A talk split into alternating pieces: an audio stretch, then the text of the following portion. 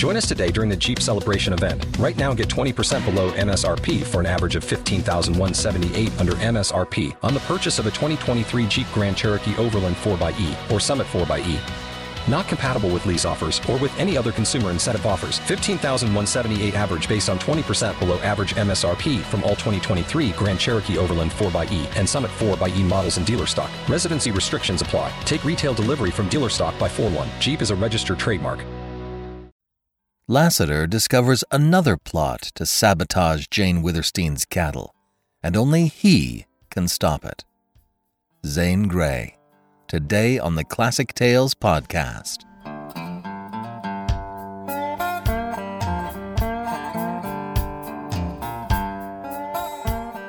Welcome to the Classic Tales podcast. Thank you for listening. We are proudly supported by our listeners. We couldn't do this without you. Your monthly donation helps in so many ways, and it also gives you access to more classic titles.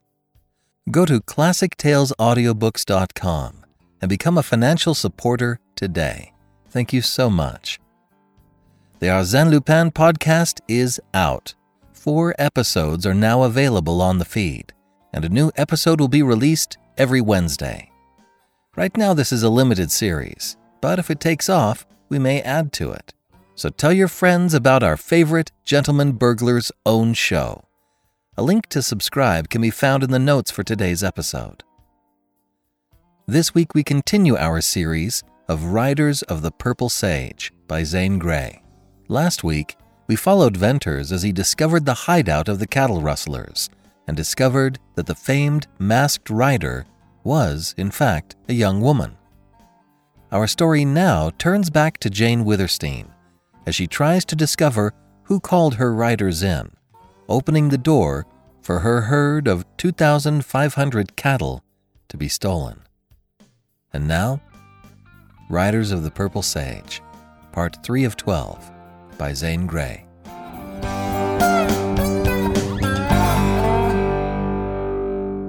Chapter 6 The Mill Wheel of Steers. Meantime, at the ranch, when Judkins's news had sent Venters on the trail of the rustlers, Jane Withersteen led the injured man to her house, and with skilled fingers dressed the gunshot wound in his arm. Judkins, what do you think happened to my riders? I.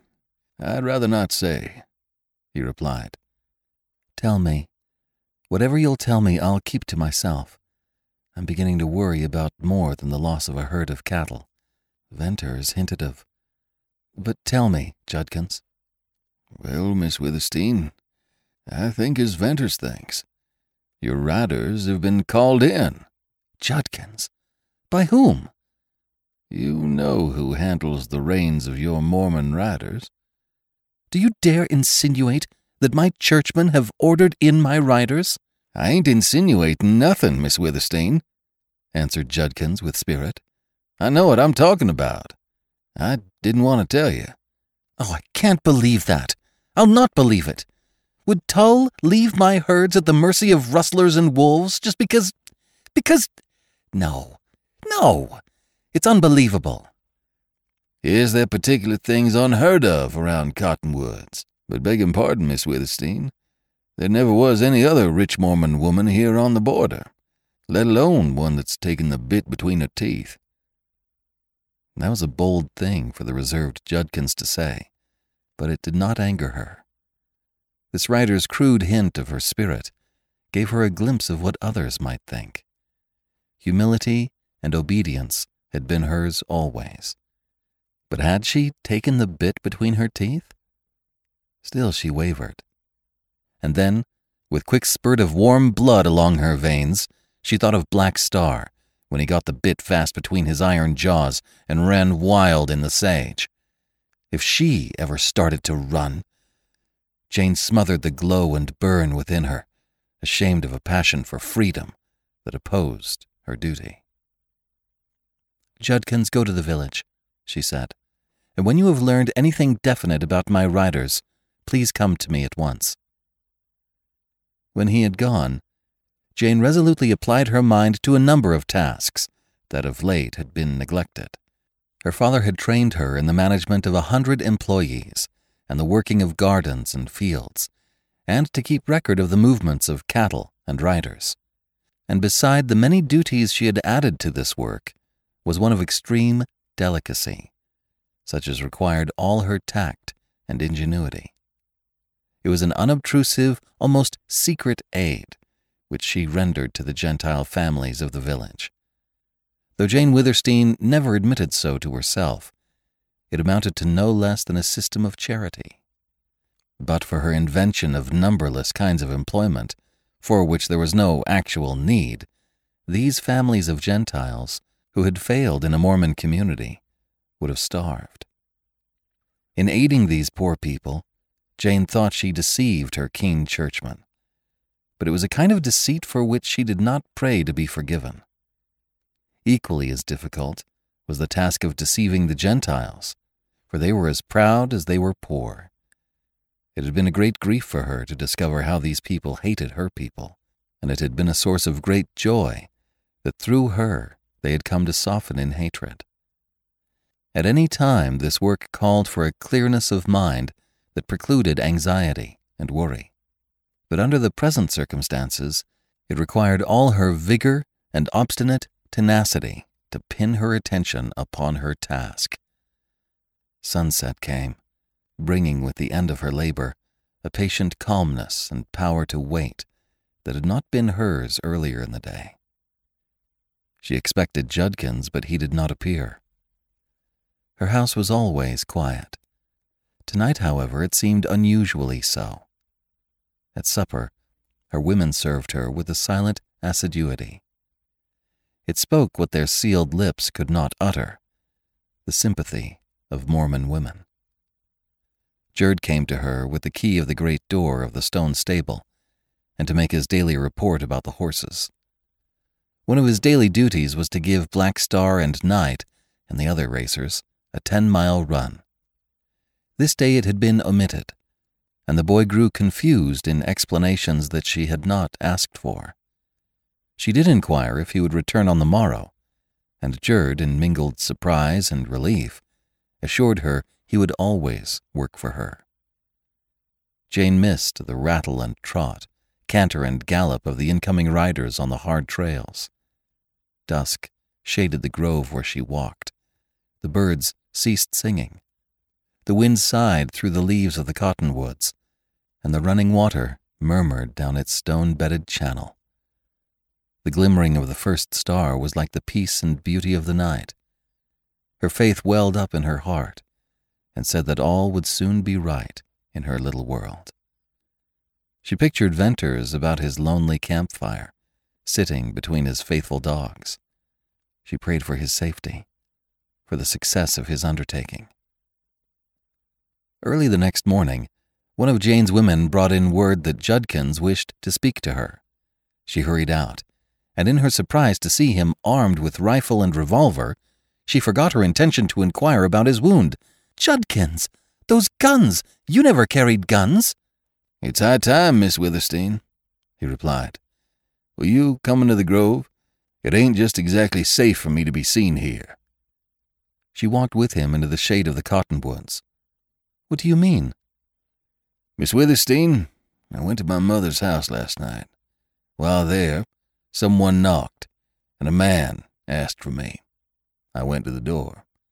He wore a mask. He said I'd better not ride any more for Jane Withersteen. His voice was hoarse and strange, disguised, I reckon, like his face. He said no more and ran off in the dark. Do you know who he was? asked Jane in a low voice. Yes. Jane did not ask to know. She did not want to know. She feared to know. All her calmness fled at a single thought. That's why I'm packing guns, went on Judkins. For I'll never quit riding for you, Miss Withersteen, till you let me go. Judkins, do you want to leave me? Do I look that way? Give me a horse, a fast horse, and send me out on the sage. Oh, thank you, Judkins. You're more faithful than my own people. I ought not to accept your loyalty. You might suffer more through it. But what in the world can I do? My head whirls. The wrong to Venters, the stolen herd, these masks, threats, this coil in the dark.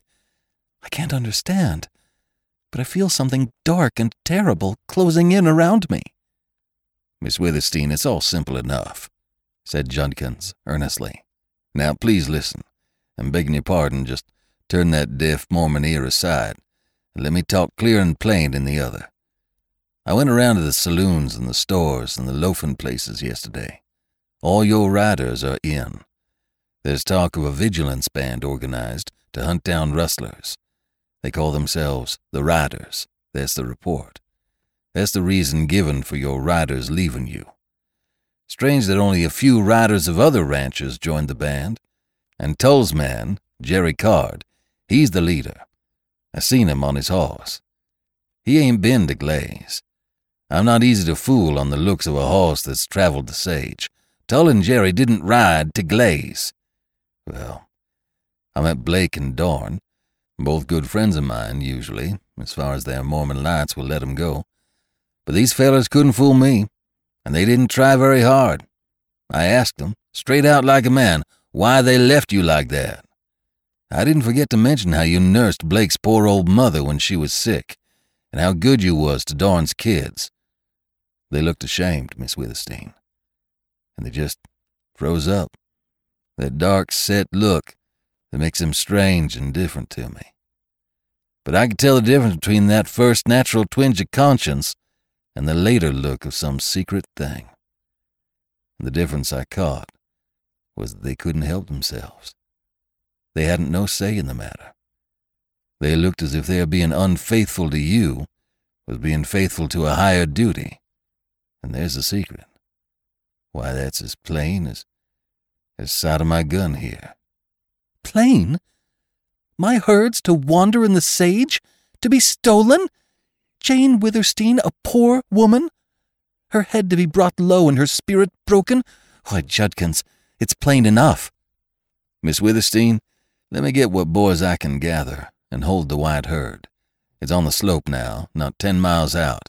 Three thousand head and all steers.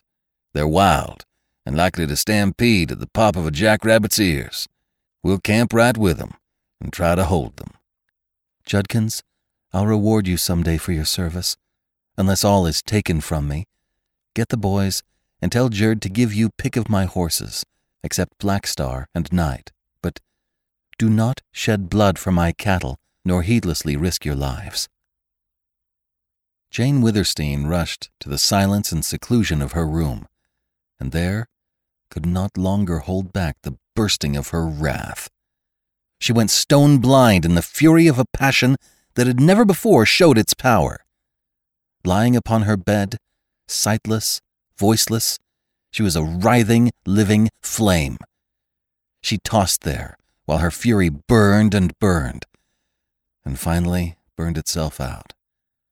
Then, weak and spent, she lay thinking, not of the oppression that would break her, but of this new revelation of self.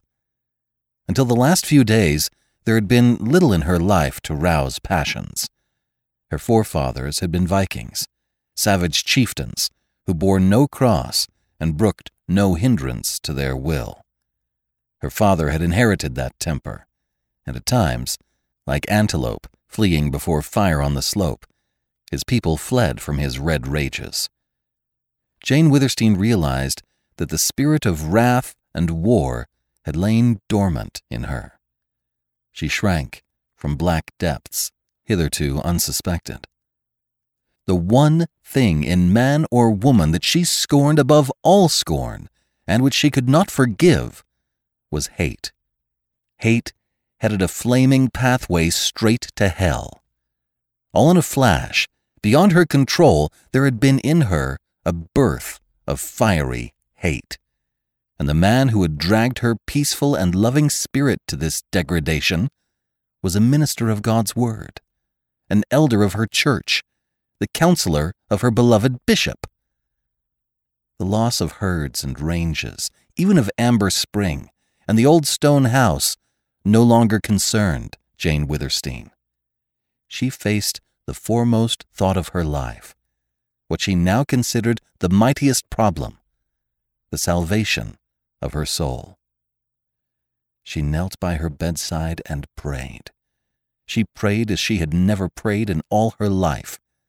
Prayed to be forgiven of her sin, to be immune from that dark, hot hate. To love Tull as her minister, though she could not love him as a man. To do her duty by her church and people, and those dependent upon her bounty. To hold reverence of God and womanhood inviolate. When Jane Withersteen rose from that storm of wrath and prayer for help, she was serene, calm, sure, a changed woman. She would do her duty as she saw it, live her life as her own truth guided her. She might never be able to marry a man of her choice, but she certainly never would become the wife of Tull her churchmen might take her cattle and horses, ranges and fields, her corrals and stables, the house of Withersteen, and the water that nourished the village of Cottonwoods, but they could not force her to marry Tull. They could not change her decision or break her spirit. Once resigned to further loss and sure of herself, Jane Withersteen attained a peace of mind that had not been hers for a year.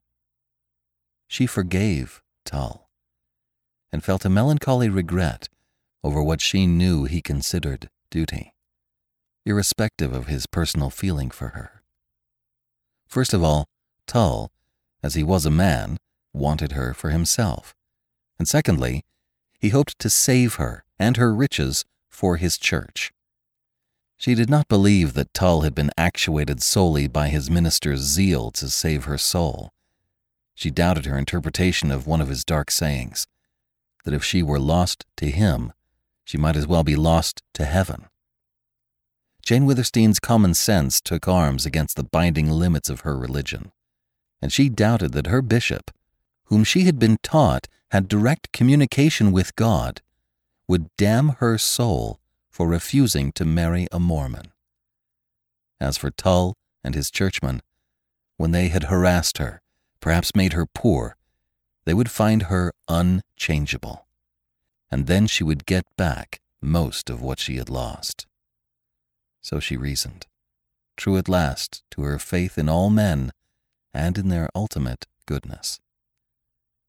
The clank of iron hoofs upon the stone courtyard drew her hurriedly from her retirement, there, beside his horse, stood Lassiter, his dark apparel and the great black gun sheaths contrasting singularly with his gentle smile. Jane's active mind took up her interest in him, and her half determined desire to use what charm she had to foil his evident design in visiting Cottonwoods. If she could mitigate his hatred of Mormons, or at least keep him from killing more of them, not only would she be saving her people, but also be leading back this blood spiller to some semblance of the human. Morning, ma'am, he said, black sombrero in hand. Lassiter, I'm not an old woman, or even a madam, she replied, with her bright smile. If you can't say Miss Withersteen, call me Jane. I reckon Jane would be easier. First names are always handy for me. Well, use mine then, Lassiter. I'm glad to see you. I'm in trouble. Then she told him of Judkin's return, of the driving of the red herd, of Venter's departure on Wrangle, and the calling in of her riders. "'Pears to me you're some smilin' and pretty for a woman with so much trouble, he remarked. Lassiter, are you paying me compliments? But seriously, I've made up my mind not to be miserable. I've lost much, and I'll lose more. Nevertheless, I won't be sour, and I hope I'll never be unhappy again. Lassiter twisted his hat round and round, as was his way, and took his time in replying. Women are strange to me. I got to back trailing myself from them long ago. But I'd like a game woman. Might I ask, seeing as how you take this trouble, if you're going to fight. Fight? How? Even if I would, I haven't a friend except that boy who doesn't dare stay in the village. I make bold to say, ma'am, Jane, that there's another if you want him. Lassiter, thank you. But how can I accept you as a friend? Think, while you ride down into the village with those terrible guns and kill my enemies, who are also my churchmen. I reckon I might be riled up to just about that, he replied dryly. She held out both hands to him. Lassiter, I'll accept your friendship. Be proud of it. Return it. If I may keep you from killing another Mormon. I'll just tell you one thing, he said bluntly, as the gray lightning formed in his eyes. You're too good a woman to be sacrificed, as you're going to be. No, I reckon you and me can't be friends on such terms. In her earnestness, she stepped closer to him, repelled yet fascinated by the sudden transition of his moods. That he would fight for her was at once horrible and wonderful. You came here to kill a man, the man whom Millie Erne. The man who dragged Millie Erne to hell, put it that way. Jane Withersteen, yes, that's why I came here. I'd tell so much to no other living soul. There's things such a woman as you never dream of so don't mention her again. Not till you tell me the name of the man. Tell you? I? Never. I reckon you will, and I'll never ask you. I'm a man of strange beliefs and ways of thinking, and I seem to see into the future and feel things hard to explain. The trail I've been following for so many years was twisted and tangled, but it's straightening out now. And Jane Withersteen, you crossed it long ago to ease poor Millie's agony. That, whether you want or not, makes Lassiter your friend. But you cross it now, strangely, to mean something to me. God knows what. Unless by your noble blindness to incite me to greater hatred of Mormon men. Jane felt swayed by a strength that far exceeded her own. In a clash of wills with this man, she would go to the wall. If she were to influence him, it must be wholly through womanly allurement. There was that about Lassiter which commanded her respect. She had abhorred his name. Face to face with him, she found she feared only his deeds. His mystic suggestion, his foreshadowing of something that she was to mean to him, pierced deep into her mind. She believed fate had thrown in her way the lover or husband of Millie Erne. She believed that through her an evil man might be reclaimed. His allusion to what he called her blindness terrified her. Such a mistaken idea of his might unleash the bitter, fatal mood she sensed in him. At any cost, she must placate this man. She knew the die was cast, and that if Lassiter did not soften to a woman's grace and beauty and wiles, then it would be because she could not make him. I reckon you'll hear no more such talk from me, Lassiter went on presently.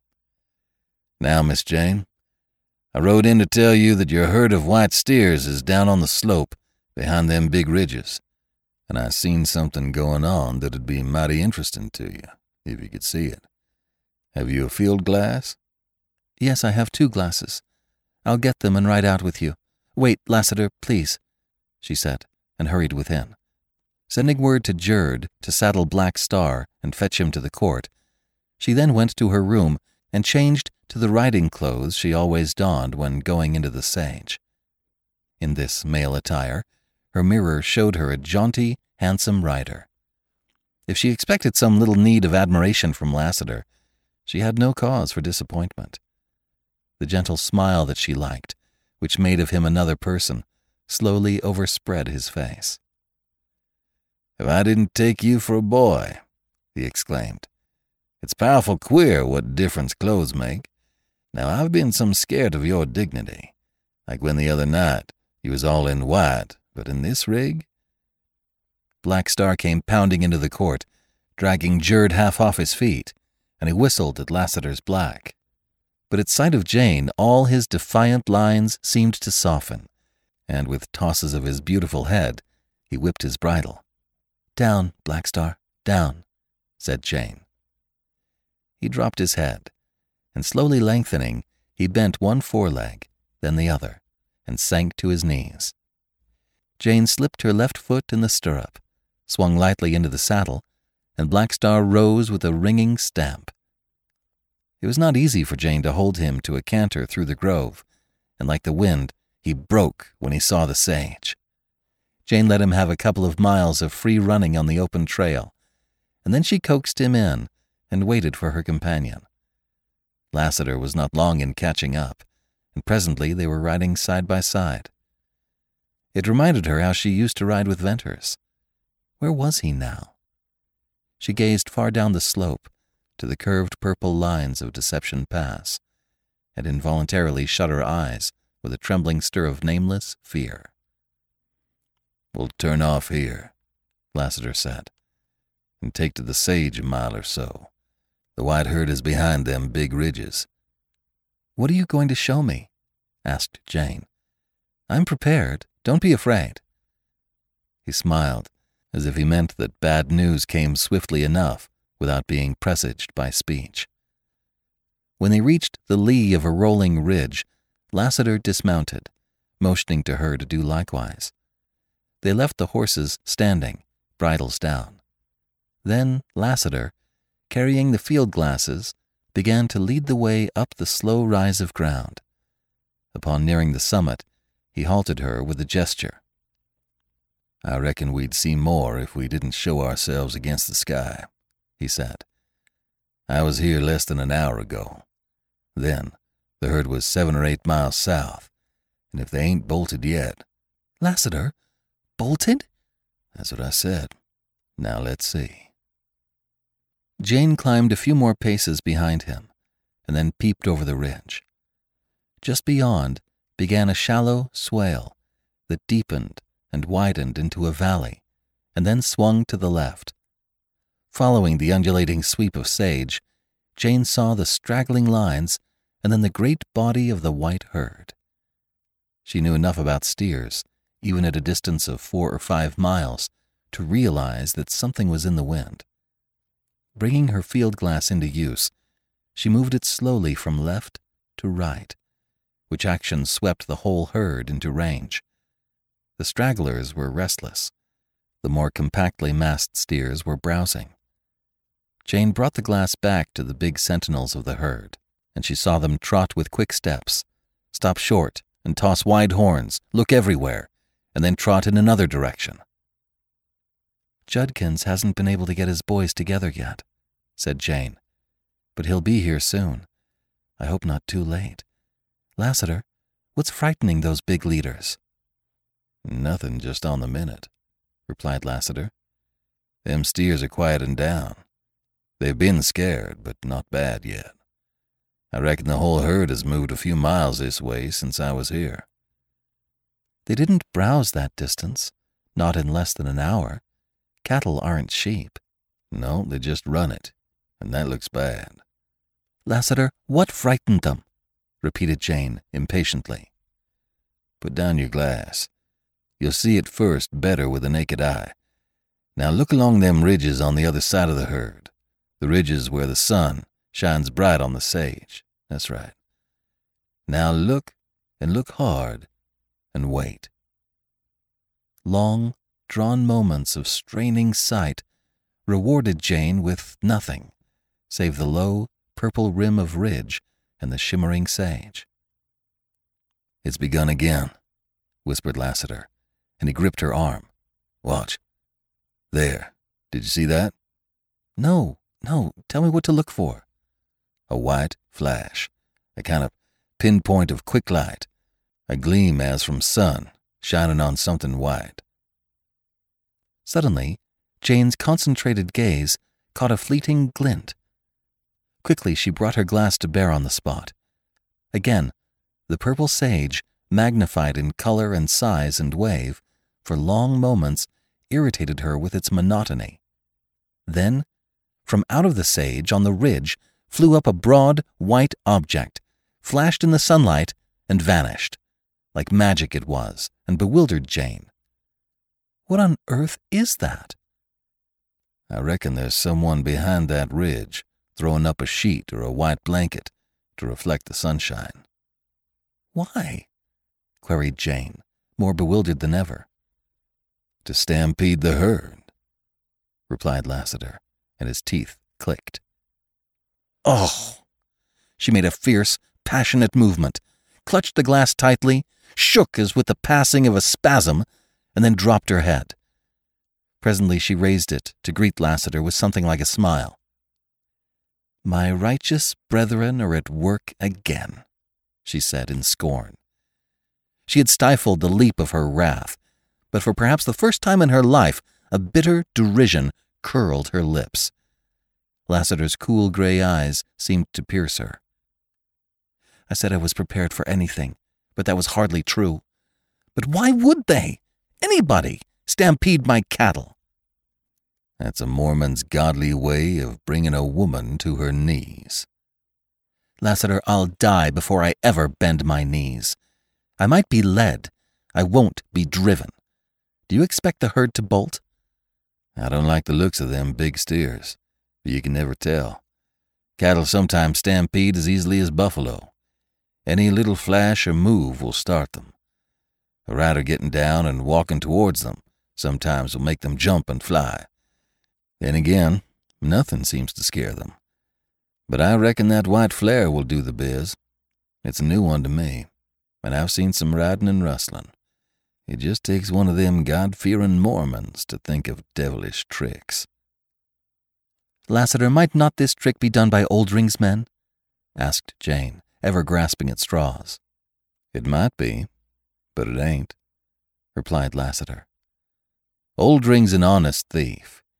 He don't skulk behind ridges to scatter your cattle to the four winds. He rides down on you, and if you don't like it, you can throw a gun. Jane bit her tongue to refrain from championing men who at the very moment were proving to her that they were little and mean compared even with rustlers. Look, Jane, them leading steers have bolted. They're drawing the stragglers, and that'll pull the whole herd. Jane was not quick enough to catch the details called out by Lassiter, but she saw the line of cattle lengthening. Then, like a stream of white bees pouring from a huge swarm, the steers stretched out from the main body. In a few moments, with astonishing rapidity, the whole herd got into motion. A faint roar of trampling hoofs came to Jane's ears, and gradually swelled. Low, rolling clouds of dust began to rise above the sage. It's a stampede and a hummer, said Lassiter. Oh, Lassiter, the herd's running with the valley. It leads into the canyon. There's a straight jump off. I reckon they'll run into it too, but that's a good many miles yet. And Jane, this valley swings round almost north before it goes east. That stampede will pass within a mile of us. The long, white, bobbing line of steers streaked swiftly through the sage, and a funnel shaped dust cloud arose at a low angle. A dull rumbling filled Jane's ears. I'm thinking of milling that herd, said Lassiter. His gray glance swept up the slope to the west. There's some specks and dust way off toward the village. Maybe that's Judkins and his boys. It ain't likely he'll get here in time to help. You'd better hold Black Star here on this high ridge. He ran to his horse, and throwing off saddlebags and tightening the cinches, he leapt astride and galloped straight down across the valley. Jane went for Black Star, and leading him to the summit of the ridge, she mounted and faced the valley with excitement and expectancy. She had heard of milling stampeded cattle and knew it was a feat accomplished by only the most daring riders. The white herd was now strung out in a line two miles long, the dull rumble of thousands of hoofs deepened into continuous low thunder. And as the steers swept swiftly closer, the thunder became a heavy roll. Lassiter crossed in a few moments the level of the valley to the eastern rise of ground, and there waited the coming of the herd. Presently, as the head of the white line reached a point opposite to where Jane stood, Lassiter spurred his black into a run. Jane saw him take a position on the off side of the leaders of the stampede, and there he rode. It was like a race. They swept on down the valley, and when the end of the white line neared Lassiter's first stand, the head had begun to swing round to the west. It swung slowly and stubbornly, yet surely, and gradually assumed a long, beautiful curve of moving white. To Jane's amaze, she saw the leaders swinging, turning till they headed back toward her and up the valley. Out to the right of these wild plunging steers ran Lassiter's black, and Jane's keen eye appreciated the fleet stride and sure footedness of the blind horse. Then it seemed that the herd moved in a great curve, a huge half moon, with the points of head and tail almost opposite and a mile apart. But Lassiter relentlessly crowded the leaders, shearing them to the left, turning them little by little. And the dust blinded wild followers plunged on madly in the tracks of their leaders. This ever moving, ever changing curve of steers rolled toward Jane, and when below her, scarce half a mile, it began to narrow and close into a circle. Lassiter had ridden parallel with her position, turned toward her, then aside, and now he was riding directly away from her, all the time pushing the head of that bobbing line inward.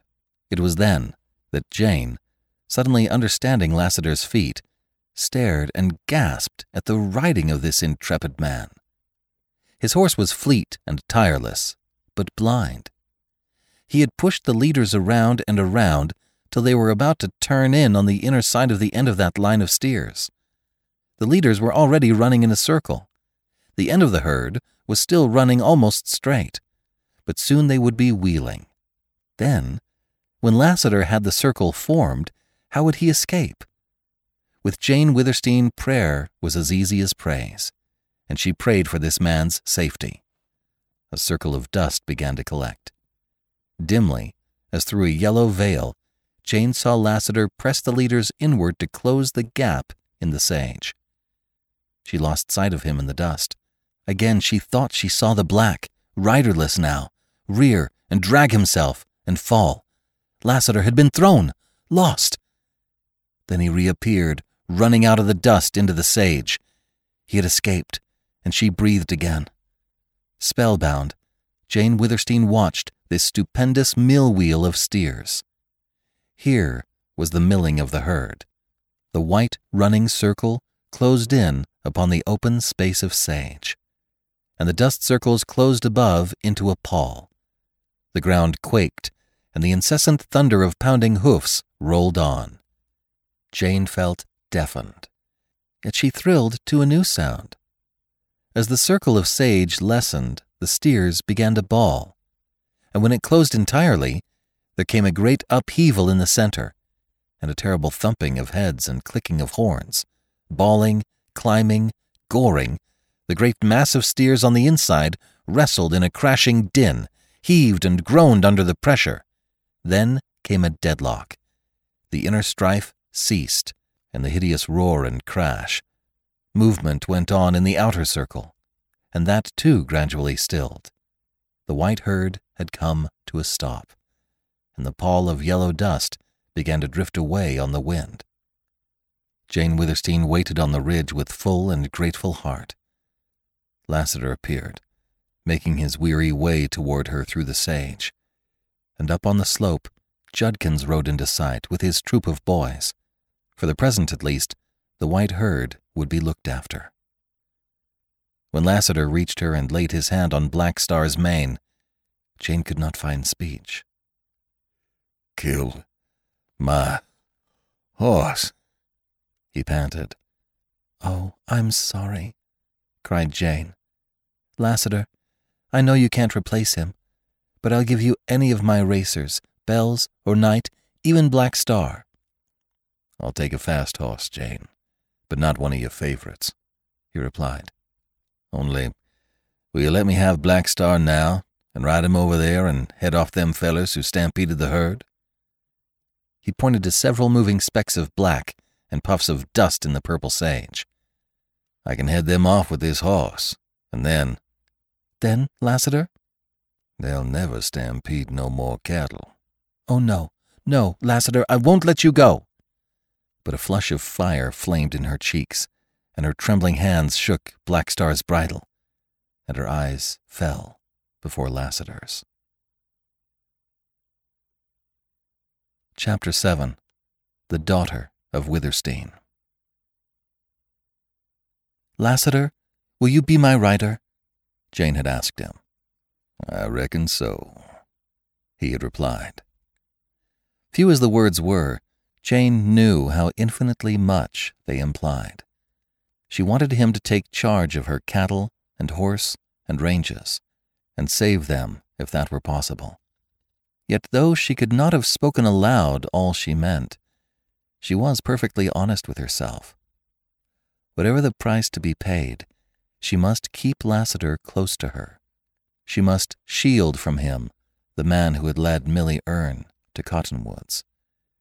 In her fear, she so controlled her mind that she did not whisper this Mormon's name to her own soul.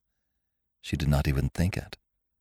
Besides, beyond this thing she regarded as a sacred obligation thrust upon her, was the need of a helper, of a friend, of a champion at this critical time.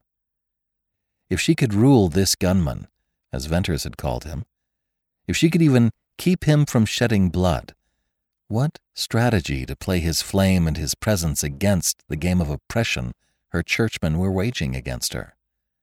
Never would she forget the effect on Tull and his men when Venters shouted Lassiter's name. If she could not wholly control Lassiter, then what she could do might put off the fatal day. One of her safe racers was a dark bay, and she called him Bells because of the way he struck his iron shoes on the stones. When Jerd led out this slender, beautifully built horse, Lassiter suddenly became all eyes. A rider's love of a thoroughbred shone in them. Round and round Bells he walked, plainly weakening all the time in his determination not to take one of Jane's favorite racers. Lassiter, you're half horse, and Bells sees it already, said Jane, laughing. Look at his eyes. He likes you. He'll love you, too. How can you resist him? Oh, Lassiter, but Bells can run. It's nip and tuck between him and Wrangle, and only Black Star can beat him. He's too spirited a horse for a woman. Take him. He's yours. I just am weak where a horse is concerned, said Lassiter. I'll take him and I'll take your orders, ma'am. Well, I'm glad. But never mind the ma'am. Let it still be Jane. From that hour, it seemed, Lassiter was always in the saddle, riding early and late, and coincident with his part in Jane's affairs, the days assumed their old tranquility. Her intelligence told her this was only the lull before the storm, but her faith would not have it so. She resumed her visits to the village, and upon one of these she encountered Tull. He greeted her as he had before any trouble came between them, and she, responsive to peace if not quick to forget, met him halfway, with manner almost cheerful. He regretted the loss of her cattle. He assured her that the vigilantes which had been organized would soon rout the rustlers. When that had been accomplished, her riders would likely return to her. You've done a headstrong thing to hire this man Lassiter, Tull went on severely. He came to Cottonwoods with evil intent.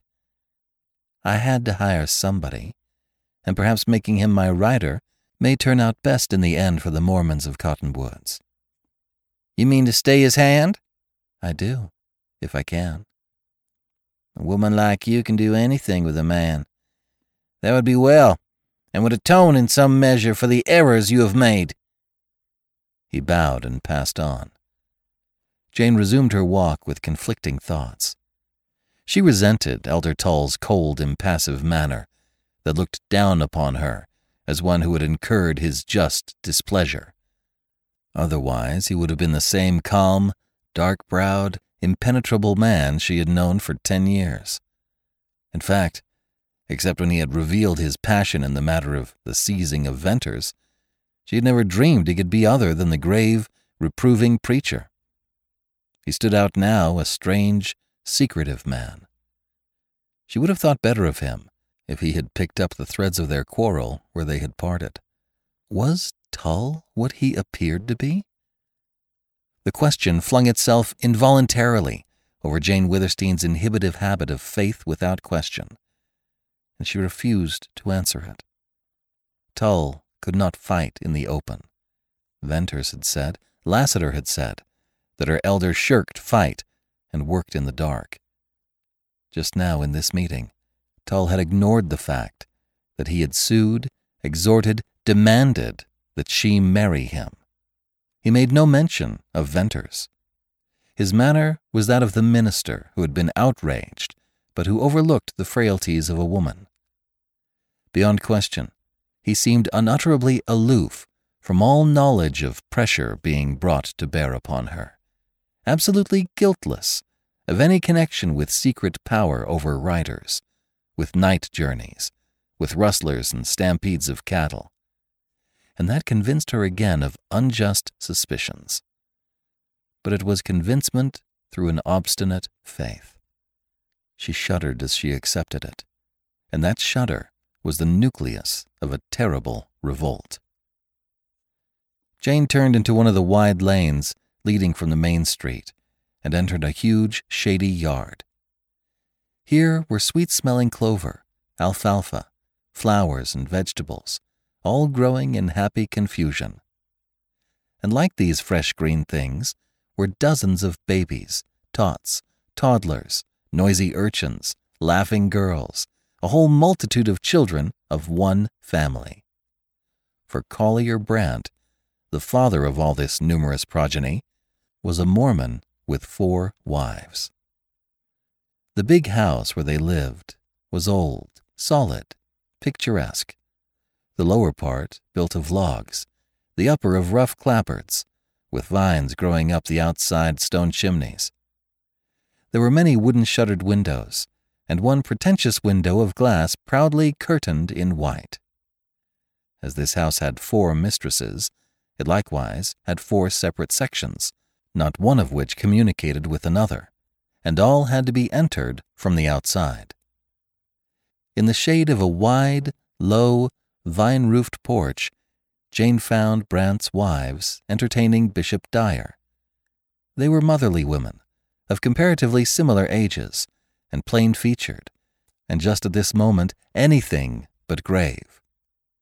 The bishop was rather tall, of stout build, with iron gray hair and beard, and eyes of light blue. They were merry now, but Jane had seen them when they were not, and then she feared him, as she had feared her father. The women flocked around her in welcome. Daughter of Withersteen, said the bishop gaily as he took her hand. You have not been prodigal of your gracious self of late. A Sabbath without you at service? I shall reprove Elder Tull. Bishop, the guilt is mine. I'll come to you and confess, Jane replied lightly, but she felt the undercurrent of her words. Mormon love-making, exclaimed the bishop, rubbing his hands. Tull keeps you all to himself. No, he is not courting me. What? The laggard? If he does not make haste, I'll go a courting myself up to Withersteen House.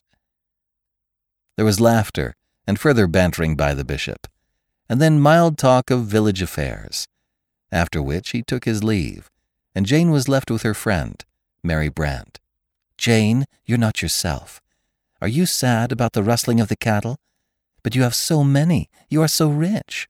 Then Jane confided in her, telling much, yet holding back her doubts of fear. Oh, why don't you marry Tull and be one of us? But, Mary, I don't love Tull, said Jane stubbornly. I don't blame you for that. But Jane Withersteen, you've got to choose between the love of man and love of God. Often we Mormon women have to do that. It's not easy. The kind of happiness you want, I wanted once. I never got it, nor will you, unless you throw away your soul. We've all watched your affair with Venters in fear and trembling. Some dreadful thing will come of it. You don't want him hanged or shot, or treated worse as that Gentile boy was treated in Glaze for fooling round a Mormon woman. Marry Tull, it's your duty as a Mormon. You'll feel no rapture as his wife, but think of heaven. Mormon women don't marry for what they expect on earth. Take up the cross, Jane. Remember, your father found Amber Spring, built these old houses, brought Mormons here, and fathered them. You are the daughter of Withersteen. Jane left Mary Brandt and went to call upon other friends. They received her with the same glad welcome as had Mary, lavished upon her the pent up affection of Mormon women, and let her go with her ears ringing of Tull, Venters, Lassiter, of duty to God and glory in heaven. Verily, murmured Jane, I don't know myself when, through all this, I remain unchanged, nay, more fixed of purpose. She returned to the main street and bent her thoughtful steps toward the center of the village. A string of wagons, drawn by oxen, was lumbering along.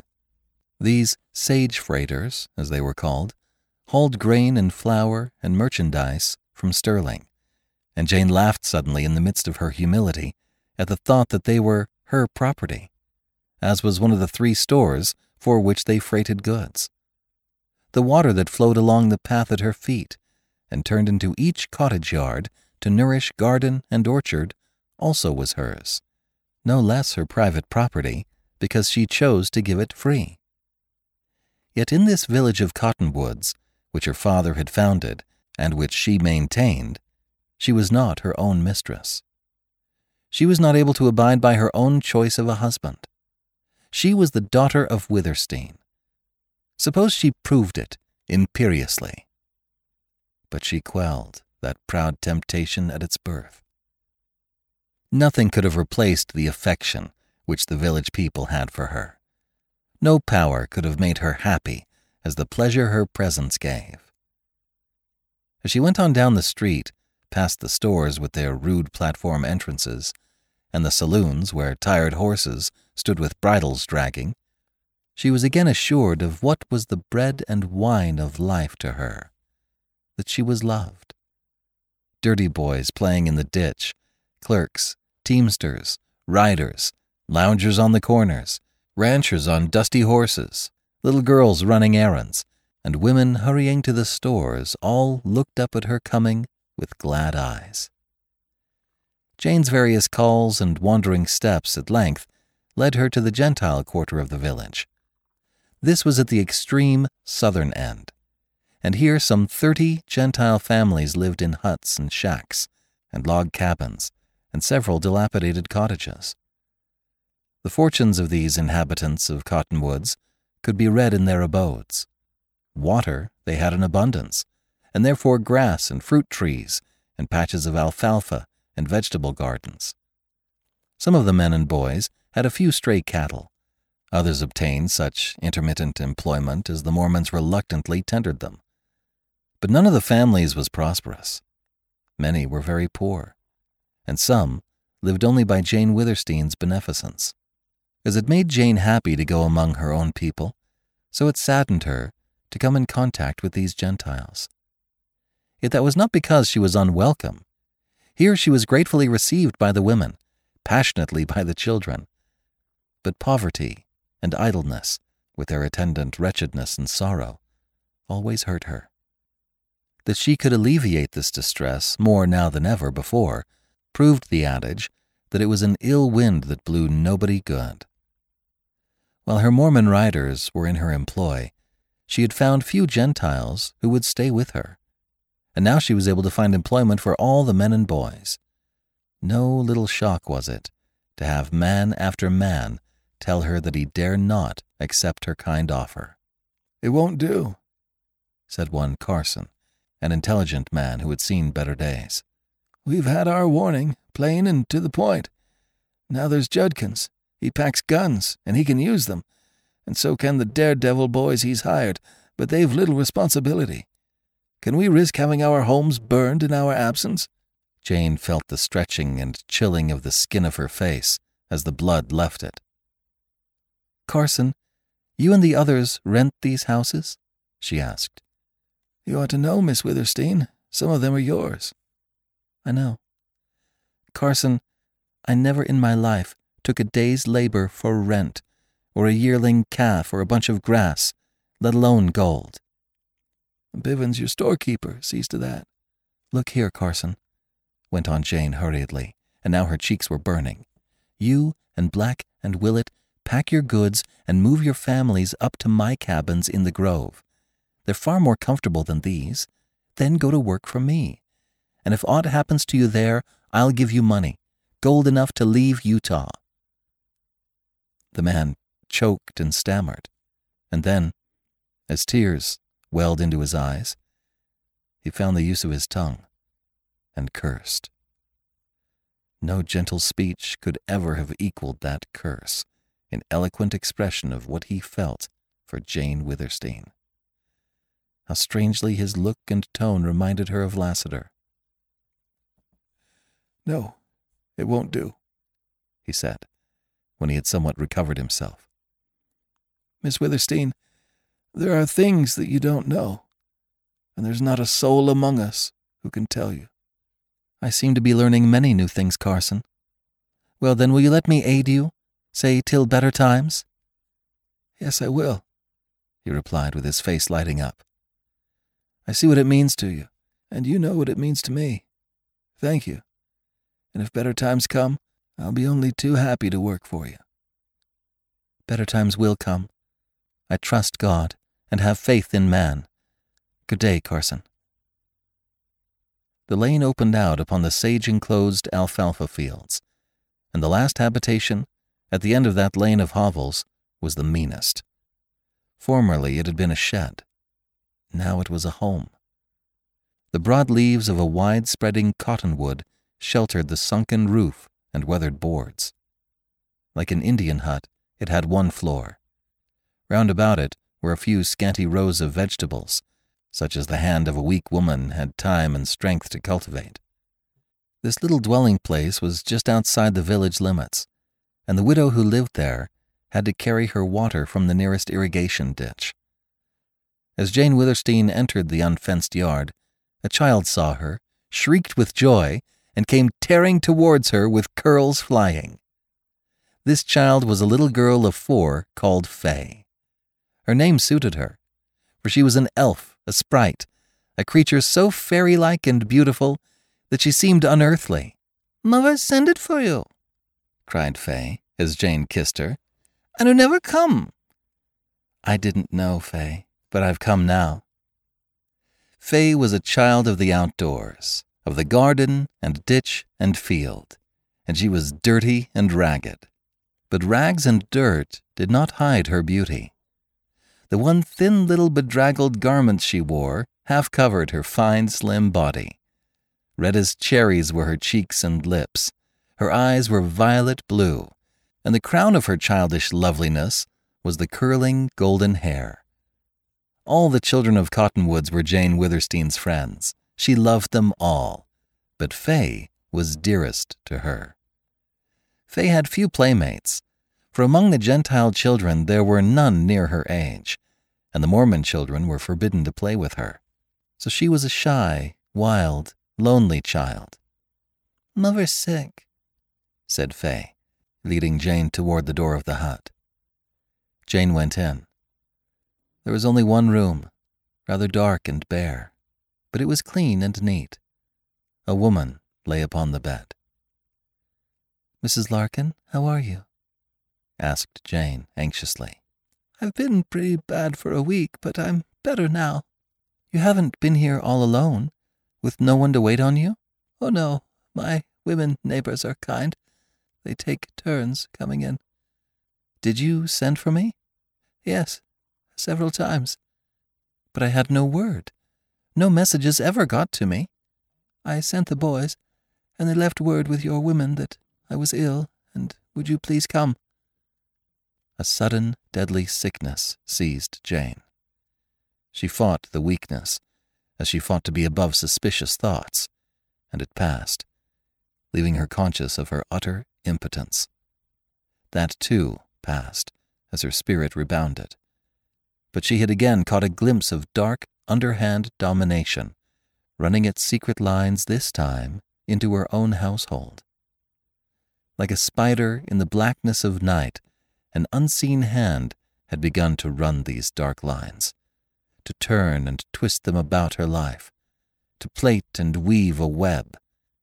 Jane Withersteen knew it now, and in the realization, further coolness and sureness came to her, and the fighting courage of her ancestors.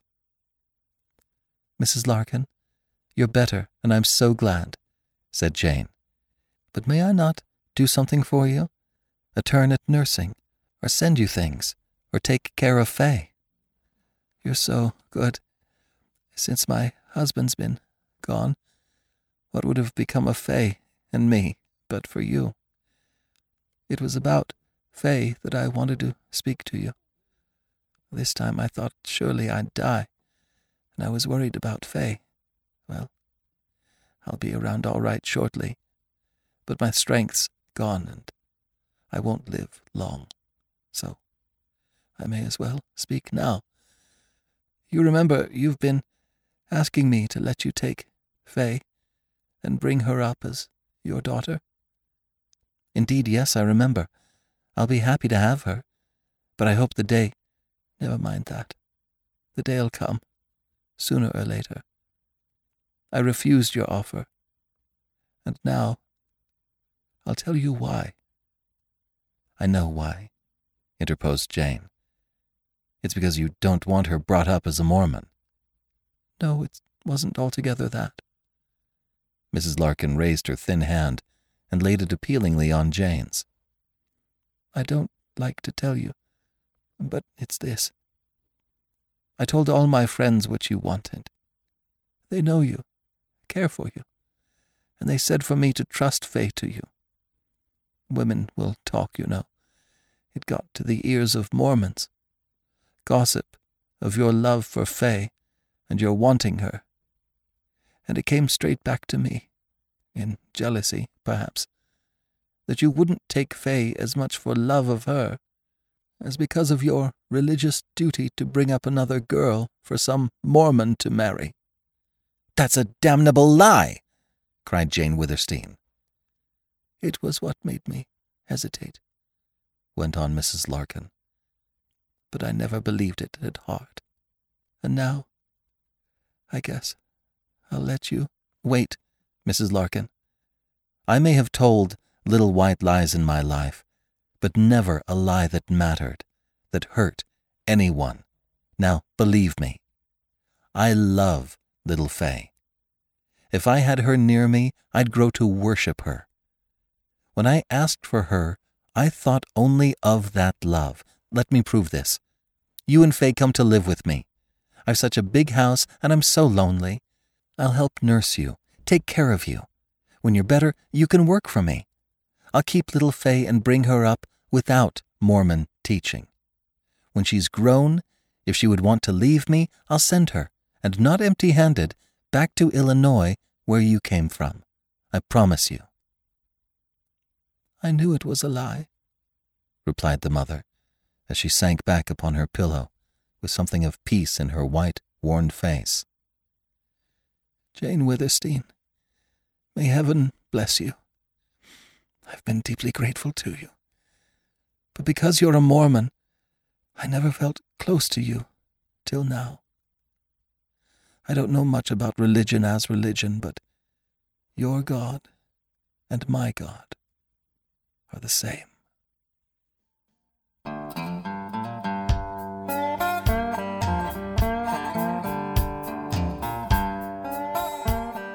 This is BJ Harrison. I hope you've enjoyed this unabridged production of Riders of the Purple Sage, Part 3 of 12 by Zane Grey. If you have enjoyed this book, please become a monthly supporter by going to ClassicTalesAudiobooks.com. Donate $5 a month and get a monthly coupon code for $8 off any audiobook order. It's a great way to build your library of classic literature. Thanks for pitching in. Thank you for joining me today and allowing classic literature to awaken your better self. Please join me every week, and we'll rediscover the greatest stories ever put to paper.